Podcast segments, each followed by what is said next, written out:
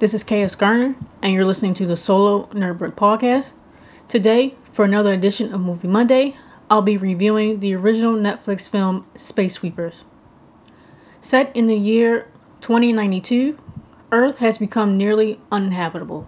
Fleeing the sick Earth, UTS Corporation builds a new orbiting home for humanity, but only a chosen few can ascend. The plot follows the crew of a space junk collector ship called the Victory, but their lives take a huge turn when they discover a humanoid child robot named Dorothy that's known to be a weapon of mass destruction. Burdened with debts and wishes to fulfill, they get involved in a risky business deal and maybe something more than they might have imagined.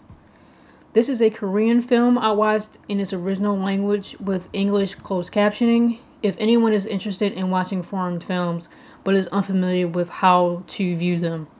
Subtitles are provided throughout the film, but I prefer the subtitles to match the actor's lips. It's weird when the mouth and speech are delayed. Hitting a space station where most people in this era congregate and live. Side note when I say international, I mean the characters are speaking multiple languages. They're representing all of Earth, not just the United States. Yes, this film is mainly in Korean, but with the exception of a few people, the characters are mixing languages as they speak. So I highly recommend figuring out what closed captions work for you before watching this film. However, not just anybody can live or visit the multiple space stations. Illegal immigrants and criminals are not allowed in space.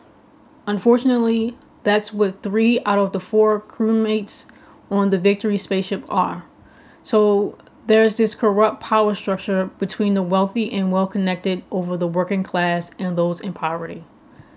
There are three particular categories illegal citizenship, or you're on a work visa, former criminal activity or marked as wanted, and or you're in debt to the UTS, all of which is an indirect attack on poor people. All of the space sweepers are poor and in debt with UTS, and with each other.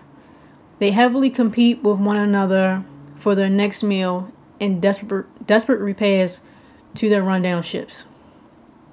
Now to the issue with privilege. This stuck out to me like a sore thumb, five, sore thumb five minutes into the film. A white male reporter walks into the founder of UTS's office and starts ranting at the mouth about how detrimental this utopia on Mars would be to the lives down on Earth and the ship debris orbiting in space it's extremely dangerous to the sweepers who have to retrieve them for money. That was an immediate sign of privilege to me.